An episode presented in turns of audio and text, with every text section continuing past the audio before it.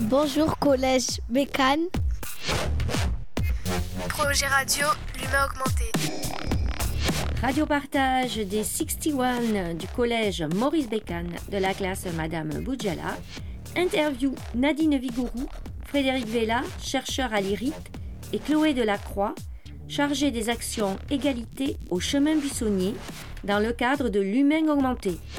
C'est aussi une question sur l'accessibilité. Ce projet Radio Partage des chemins buissonniers est soutenu par le parcours laïque et citoyen du Conseil départemental de la Haute-Garonne. Bonjour, nous sommes en train de faire un projet radio. Marois, Zoé, Sana et Manal. Nous sommes de la classe de 6e 1 du collège Maurice Bécane. Radio Bécane. Bonjour. Bonjour. Bonjour.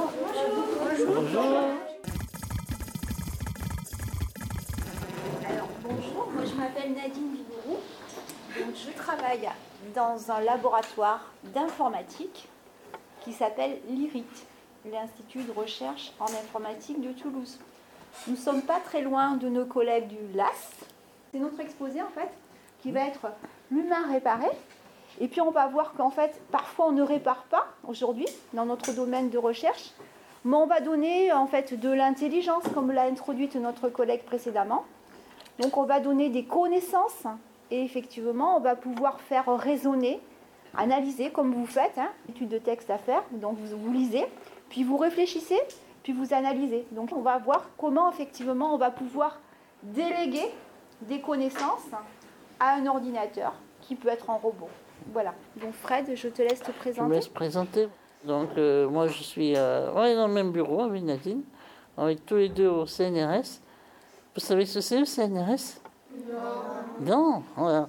C'est le Centre national de recherche scientifique. C'est l'une des, premières structures en France sur la recherche scientifique a été euh, créée en 1900, je me trompe pas, en 41. À l'époque, hein, les chercheurs, voyaient qu'est-ce qu'ils faisaient travaillaient tous dans leur coin, communiquaient pas entre eux. Et un jour, le CNRS s'est dit Ah non, ça, ça va pas, ça fait pas avancer la science.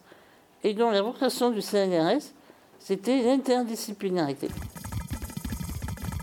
Vous pensez que l'humain augmenté, ça va un jour euh, être euh, néfaste? Alors, justement, c'était une des questions qu'on devait avoir à la fin de l'exposé. Pas forcément. Pas forcément. Ça peut être euh, bénéfique, mais si on on dérape pas, c'est-à-dire l'humain augmenté, c'est censé être l'humain plus fort. Plus fort, que- en gros, c'est un cyborg. D'accord? Et il va être plus fort. Bien sûr, c'est pas néfaste s'il fait de mal à personne. D'accord? C'est comme tout. Même Internet, il y a des bonnes et des mauvaises choses. Internet, c'est bien, il faut l'utiliser à bon escient. D'accord, merci. Bonjour, euh, cet handicap, vous l'avez eu depuis tout petit ou? Alors, mon handicap, je l'ai eu, oui, dès que j'étais né, à ma naissance. En fait, c'est une myopathie. Le problème de mon handicap, c'est que mes muscles sont très faibles. Je perds des forces, beaucoup de force. Quand j'étais petit, je pouvais marcher un petit peu à quatre pattes. Après, du jour au lendemain, j'ai pu marcher. Mais j'arrivais à m'asseoir, des choses comme ça. Mais au fur et à mesure de ma maladie, d'évoluer, ben, j'ai perdu des forces. Tout ça, je ne pouvais plus le faire. Même manger tout seul, que je pouvais faire avant, je ne peux plus. Comme écrire. Et pour ça, maintenant, j'utilise beaucoup l'ordinateur. Et j'ai beaucoup de collègues super sympas, des amis qui m'aident aussi. À manger, à, à me déplacer, à, à me donner des, affaires, à m'installer sur mon poste de travail. Voilà. En gros, je me fais aider. D'accord, merci. À quel âge avez-vous euh, avez-vous intégré le LAS Alors moi, j'ai pas intégré le LAS. Moi, j'ai intégré le CNRS, Centre national de recherche scientifique, à IRIT. Alors IRIT est l'Institut de recherche en informatique de Toulouse. Moi, je ne travaille pas vraiment sur les robots, mais on est en lien un petit peu avec. On va vous montrer tout à l'heure. En fait, le- on travaille sur les, les logiciels qui permettent de donner un accès à l'information aux personnes en situation de handicap et justement à améliorer leur confort aussi. D'accord. Qu'est-ce qu'un un clavier virtuel? Alors, un clavier virtuel, tiens, je vais te montrer. Regarde. Alors, un clavier virtuel. Alors, moi, comment j'interagis avec l'ordinateur je fais tourner mon fauteuil. Je fais mon fauteuil et je déplace la manette et à l'écran, vous voyez, j'ai un curseur qui bouge. Alors, un clavier virtuel, ça va vous poser des bonnes questions. Hein. Vous êtes super fort. Vous êtes même plus fort que les grandes personnes. Je suis impressionné. Et ça, depuis longtemps, je fais de, je présente des travaux aux enfants. Franchement, gardez cette curiosité. Donc, regardez, un clavier virtuel, c'est ça. C'est comme un vrai clavier, vous voyez. Sauf que, moi, l'inconvénient que j'ai, je saisis qu'avec un curseur. Par exemple, je vais saisir ici. Moi, je triche, hein, je vais faire la présentation. Je vais saisir mon maison. Donc, je vais avoir ce qu'on appelle un système de prédiction. Vous savez ce que c'est, le système de prédiction? Non. Alors, un système de prédiction, c'est pour prédire des, mots. Je vais taper les premières lettres, le M. Et vous voyez en haut, j'ai des mots qui sont présentés dans une liste, en haut. Donc, je continue, il n'y a pas maison. M, le A. Alors, je ne vois toujours pas. Le I et maison, il est là. Et maintenant, quand je vais taper sur mon maison, il va m'écrire le reste du mot SON. Voilà, c'est ça un système de prédiction.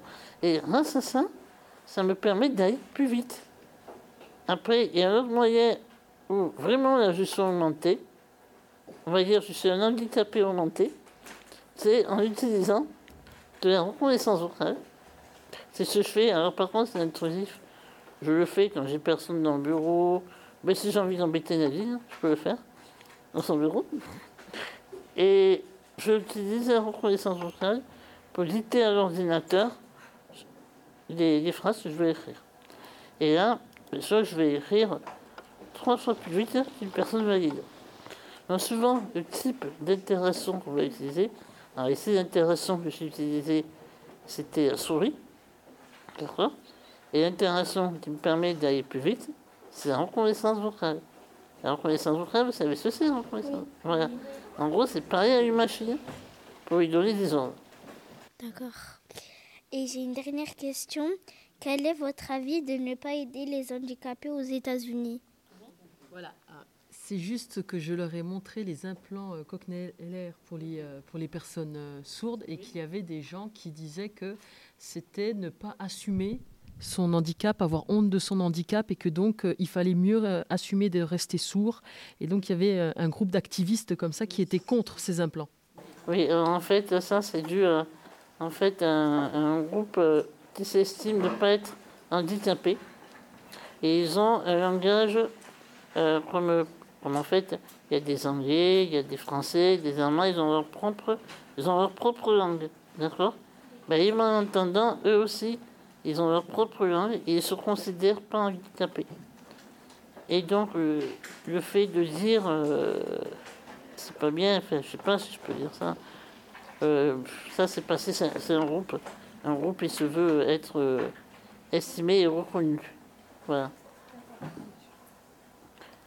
après, les gens font s'ils veulent, s'ils veulent entendre des, s'ils veulent réentendre, c'est leur liberté, je pense. Ils ont le droit. Voilà. Et c'est même un avantage qui le ferait parce que non seulement il connaîtrait la langue des signes, et en plus il pourrait apprendre le langage. Donc, je trouve ça ferait deux langues.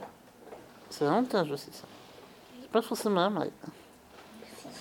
C'est juste une question. Comment vous faites pour dormir Ah, pour dormir, on me met dans le lit, puis je dors. Voilà, tout simplement. On me porte et on me met sur le lit. Ah, des fois, les choses sont plus simples et ça marche mieux.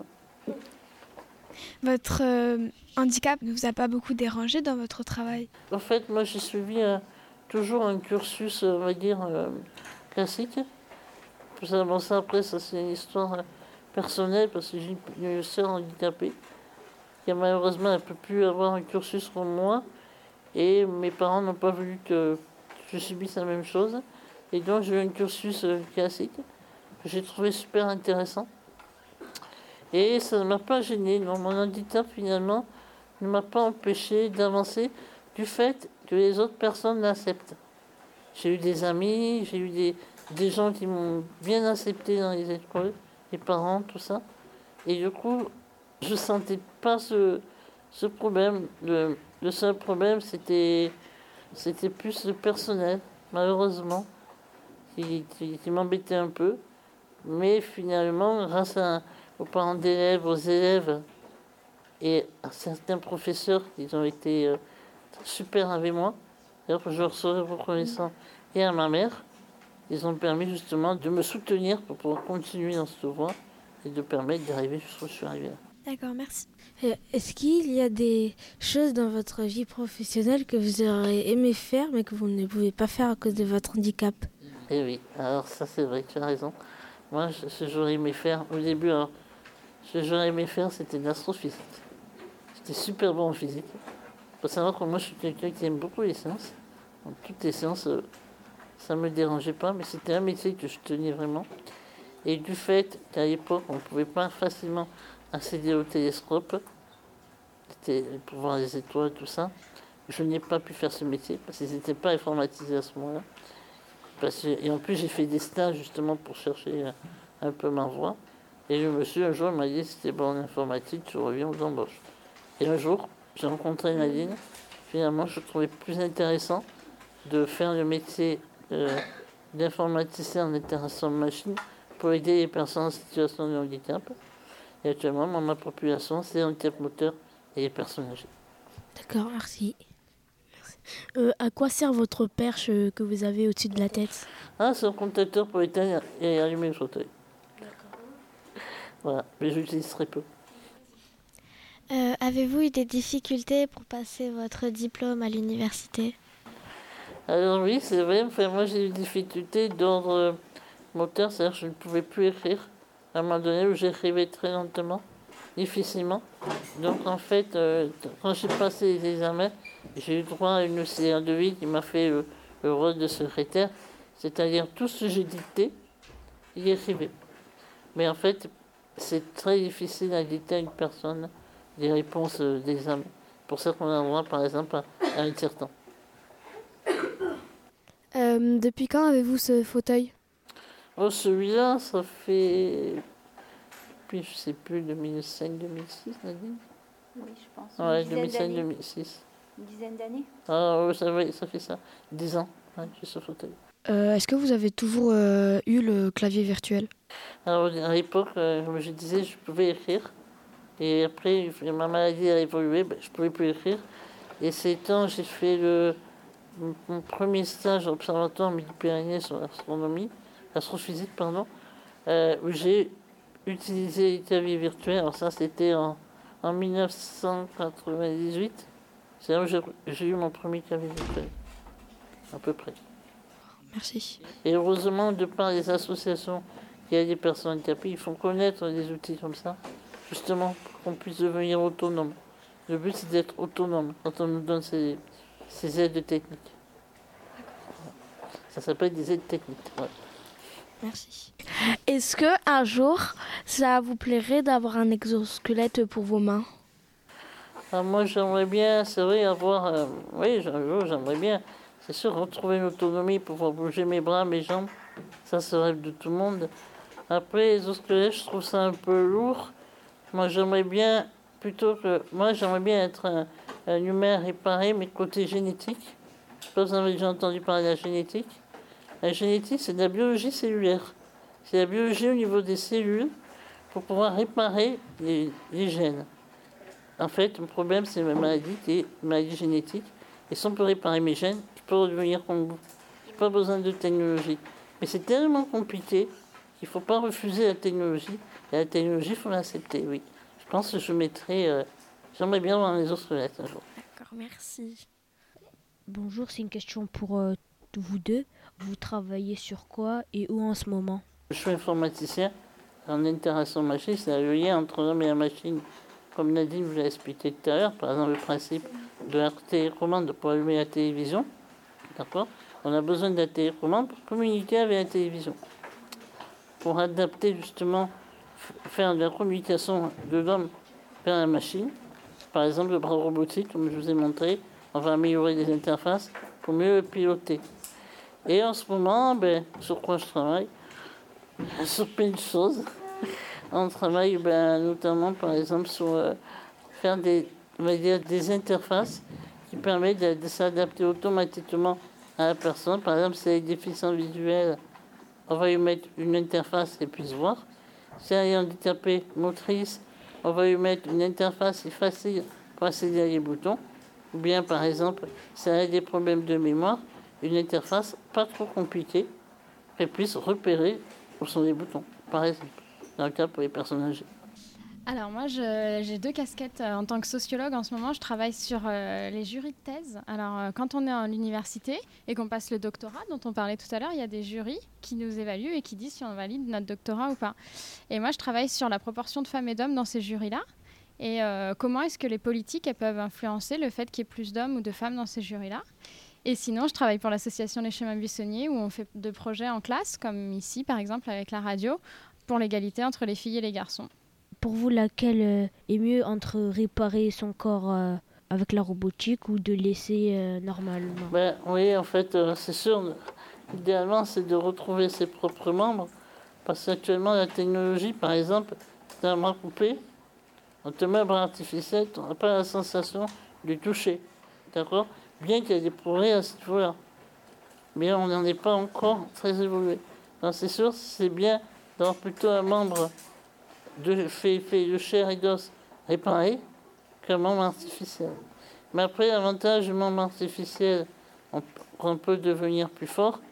Un bras, par exemple, bionique, qui peut soulever euh, plus, plus de 100 kg, à imaginer la force qu'on aurait. C'est sûr, c'est mieux qu'un membre, membre fait de chair et de sang. En fait, il y a des pour et des contre. Merci. Euh, bonjour, moi c'est Maëlle. Euh, j'ai une question pour vous deux. Que pensez-vous de l'humain augmenté euh, en deux façons, en loisir et pour euh, la médecine?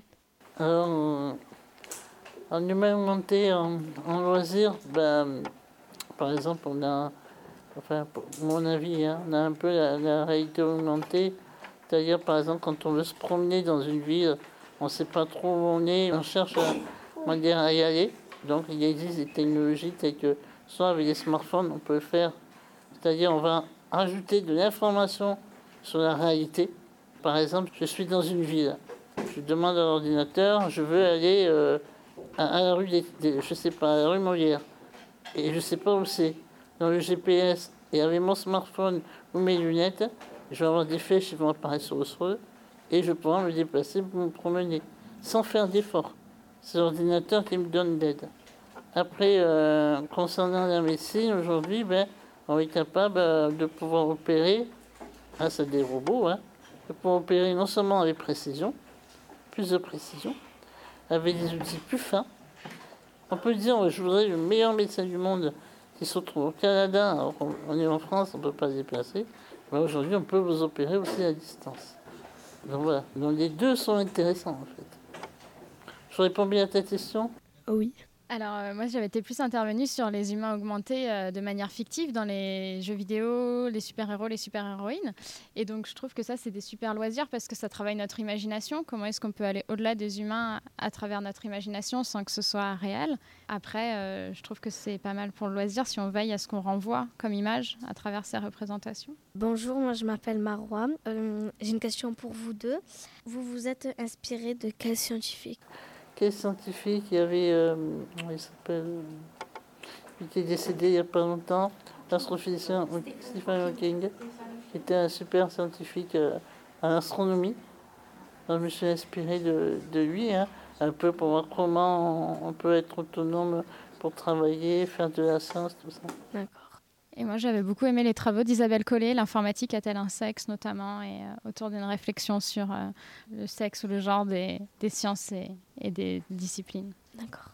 Euh, en fait, moi, mon, mon, père, il travaille avec des gens comme vous, Frédéric, et il me dit, c'est pas parce qu'on est handicapé que notre vie elle est gâchée. Est-ce que vous pensez ce même sentiment? C'est le même sentiment aussi, parce que c'est vrai que bon, le handicap n'offre pas toutes les possibilités certes, mais on est capable aussi de faire euh, plein de choses. Il ne faut pas penser parce qu'on est tapé que c'est terminé, c'est pas vrai.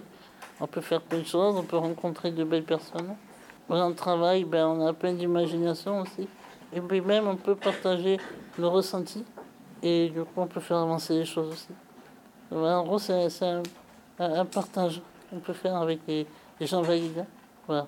Partager nos ressentis et notre façon de penser. Merci.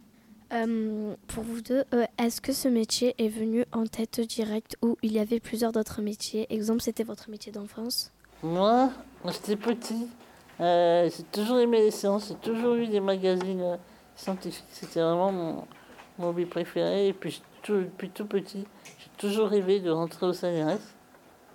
Et donc, mon rêve s'est réalisé, oui. En persévérant, on arrive à, à réaliser son rêve. Donc, du fait que j'aimais beaucoup la science, donc ça m'a permis d'y arriver. et d'y arriver. Et euh, j'ai toujours été intéressée par les sciences humaines et sociales. Euh, ça m'intéressait beaucoup en termes d'anthropologie, euh, enfin, que ce soit la sociologie, la psychologie. Bon, voilà, j'étais très intéressée par ces sciences-là. Et la sociologie, je l'ai choisie au fur et à mesure de mon parcours et de mon engagement en faveur de l'égalité entre les femmes et les hommes. En fait, il faut dire aussi, ça ressemble plus à une vocation. Moi, c'est l'impression que j'ai eue quand je, quand je suis arrivé. Donc, du fait qu'on ait envie de faire ça depuis longtemps, ça s'appelle plutôt une vocation. On est voué à faire ce métier-là. Voilà, parce qu'on le veut et on aime ça et on ne veut rien faire d'autre. Voilà. D'accord, merci. Il y a quelques mois, j'ai accompagné euh, quelques élèves rencontrer le défenseur des droits, euh, Jacques Toubon. Et il y avait des élèves euh, sourds et muets qui ont signé. Alors, ils n'étaient pas contents parce que Jacques Toubon avait dit que c'était la langue, euh, le langage des signes.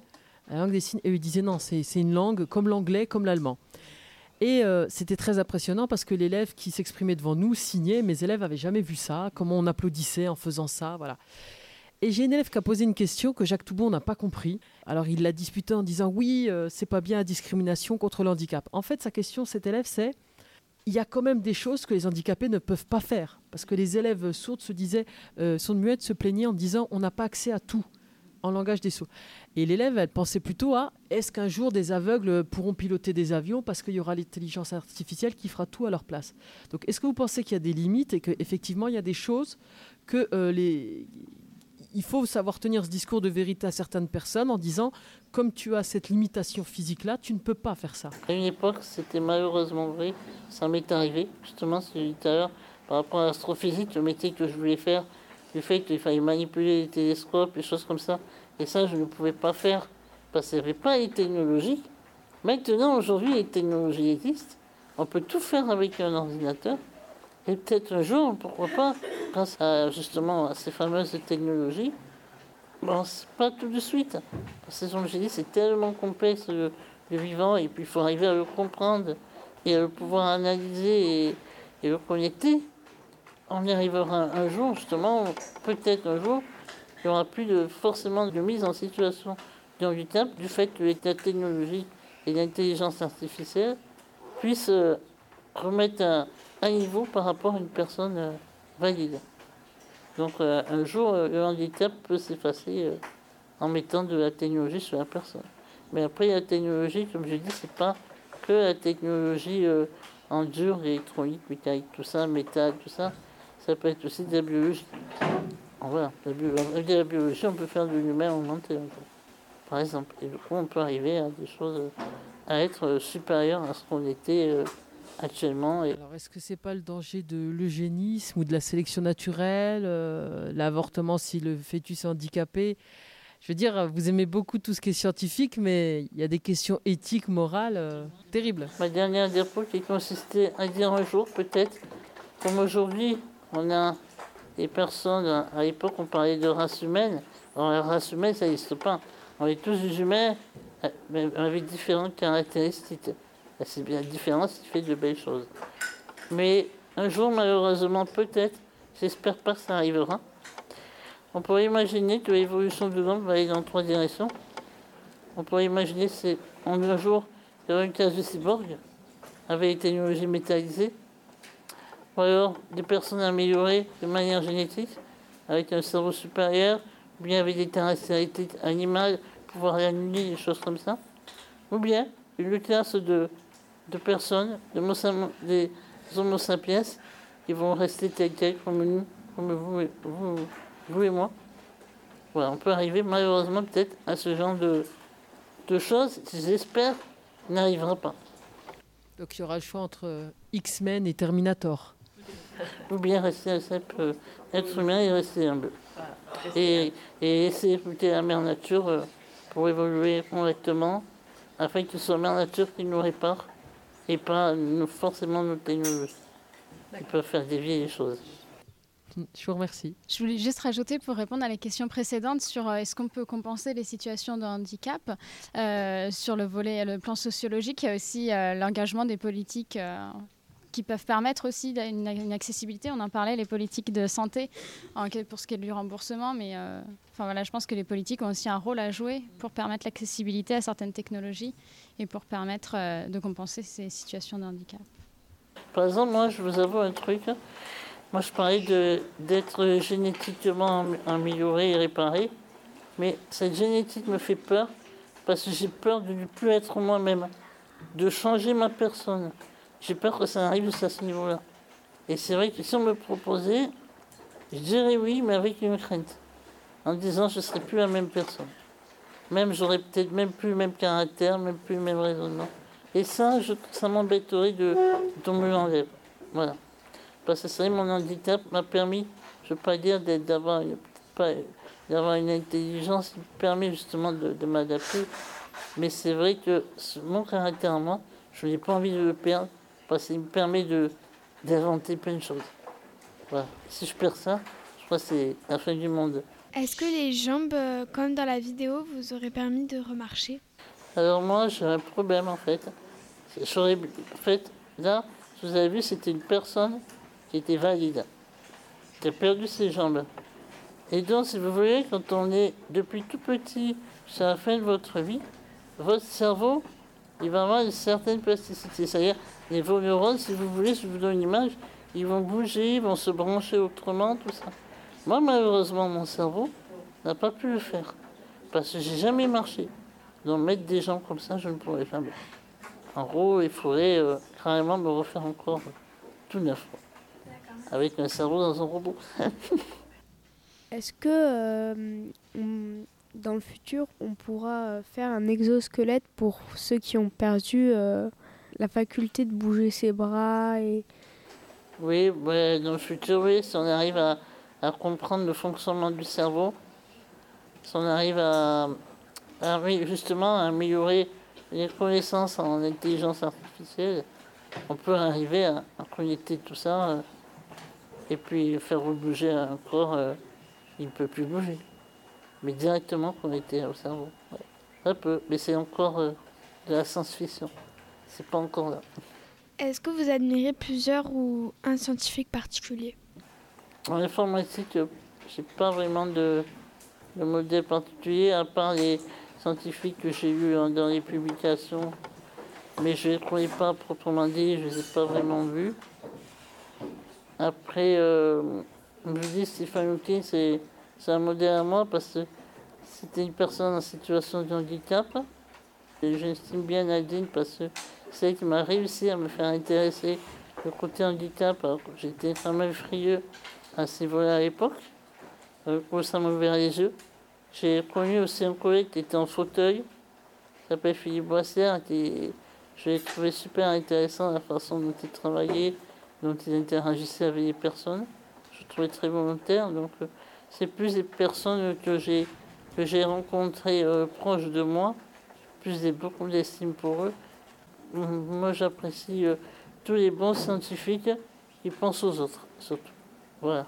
Et alors, euh, c'est pareil, il y en a beaucoup, hein, mais pour n'en citer qu'une, ce serait Bellux qui parle du féminisme intersectionnel, c'est-à-dire la lutte pour euh, l'égalité entre tous les êtres humains et en prenant en compte toutes les spécificités qu'ont les êtres humains parce qu'on a plusieurs identités.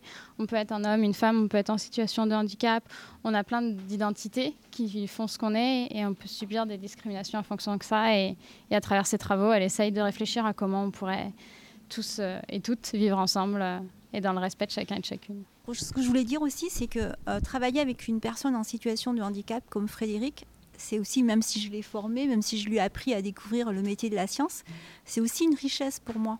Pourquoi? Parce qu'en fait, quand on veut faire euh, une aide de compensation, en fait, la première personne qui va utiliser l'aide technique, finalement, c'est Frédéric. Donc, il va pouvoir faire l'essai, il va pouvoir jouer avec, il va pouvoir nous faire un feedback. Et ça aussi, cette richesse-là, euh, donc de l'expression, des besoins, mais aussi des essais et ces erreurs est très importante. Et ça, c'est vrai que c'est tout à l'heure, je ne sais plus comment tu t'appelles, tu as dit ton papa travaille avec des personnes en situation de handicap. C'est pas un obstacle de travailler avec une personne en situation de handicap. Il y a des contraintes, c'est des contraintes, il faut être peut-être mieux gérer son temps, voilà, il faut faire attention qu'il y a des choses qu'ils ne peuvent pas faire ou pas, pas faire dans le temps imparti mais c'est vraiment une richesse. Et ce que je voulais dire par rapport à ce que tu dis, c'est aussi, euh, il faut se battre, non pas simplement sur le plan de la technologie ou le plan euh, génétique, il faut se battre sur le côté sociologique aussi. Je crois que c'est très important qu'en fait, euh, des enfants comme vous, qui sont ces personnes en situation de handicap, puissent suivre un cursus scolaire normal, puissent euh, pouvoir aller au cinéma comme vous, puissent jouer à une, euh, tablette, puissent euh, donc taper dans un ballon, dans un fauteuil. Donc il faut effectivement penser à tout ce que la société peut aussi construire d'environnement pour pouvoir les intégrer. Est-ce que à l'IRIT, il y a, il y a plus de femmes que d'hommes? Donc c'est vrai qu'effectivement, les métiers des sciences sont un petit peu abandonnés par les femmes. Euh, dans les années 90, effectivement, moi j'avais euh, plusieurs euh, de mes amies qui étaient étudiantes en informatique. Aujourd'hui, il y en a de moins en moins et je suis dans une équipe où il n'y a que des hommes. Effectivement, tous les gens qui sont en poste aujourd'hui sont des hommes. Alors bon, bah, on s'habitue à travailler avec eux, voilà. Mais c'est vrai que c'est pas parce qu'on est une fille et donc on va devenir une femme qu'on peut pas faire des sciences. Ça, c'est vrai. Je pense que c'est important. Et parfois, on a autant de, capacités de raisonnement. On peut faire de la modélisation mathématique. Euh, moi, ce que j'aime bien aussi faire avec Frédéric, hein, c'est euh, de l'électronique en fait, hein, du soudage. Forcément, un métier euh, étiqueté homme. Voilà, c'est vrai qu'il y a une très forte disparité entre le nombre de filles qui font ce type d'études et les garçons. Voilà, ce sont plus des métiers euh, orientés garçons actuellement. Mais il faut changer, hein, il faut changer euh, la voie.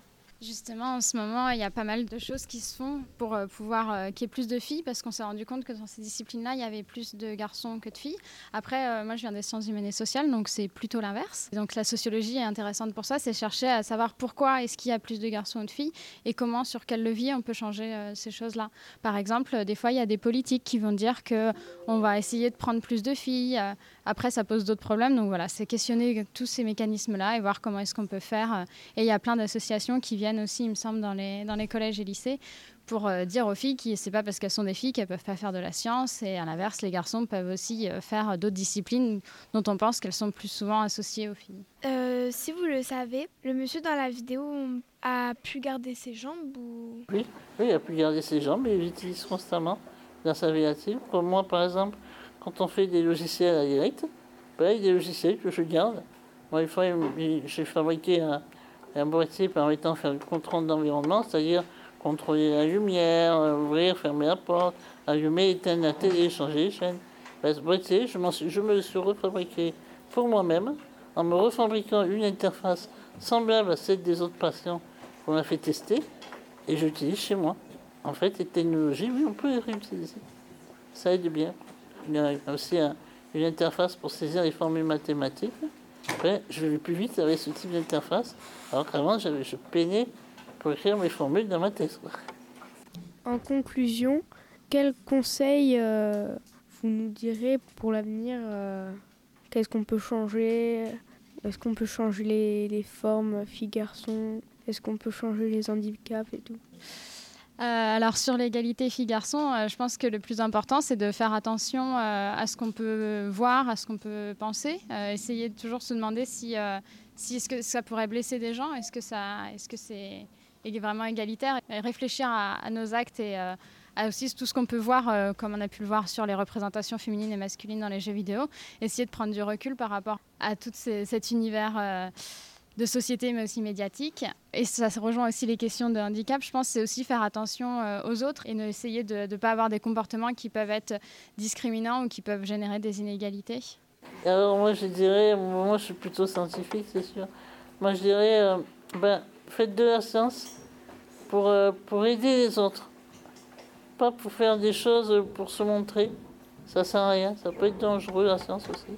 On peut faire des mauvaises choses mais ça serait bien de faire des bonnes choses pour aider, d'accord Pour aider les personnes, pour avoir dans un, être dans un monde meilleur, où tout le monde puisse euh, s'éclater et s'entraider.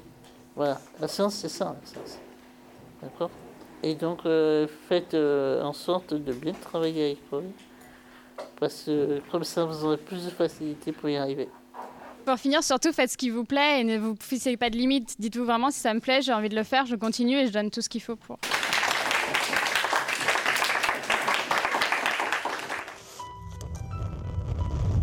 Radio Bécane.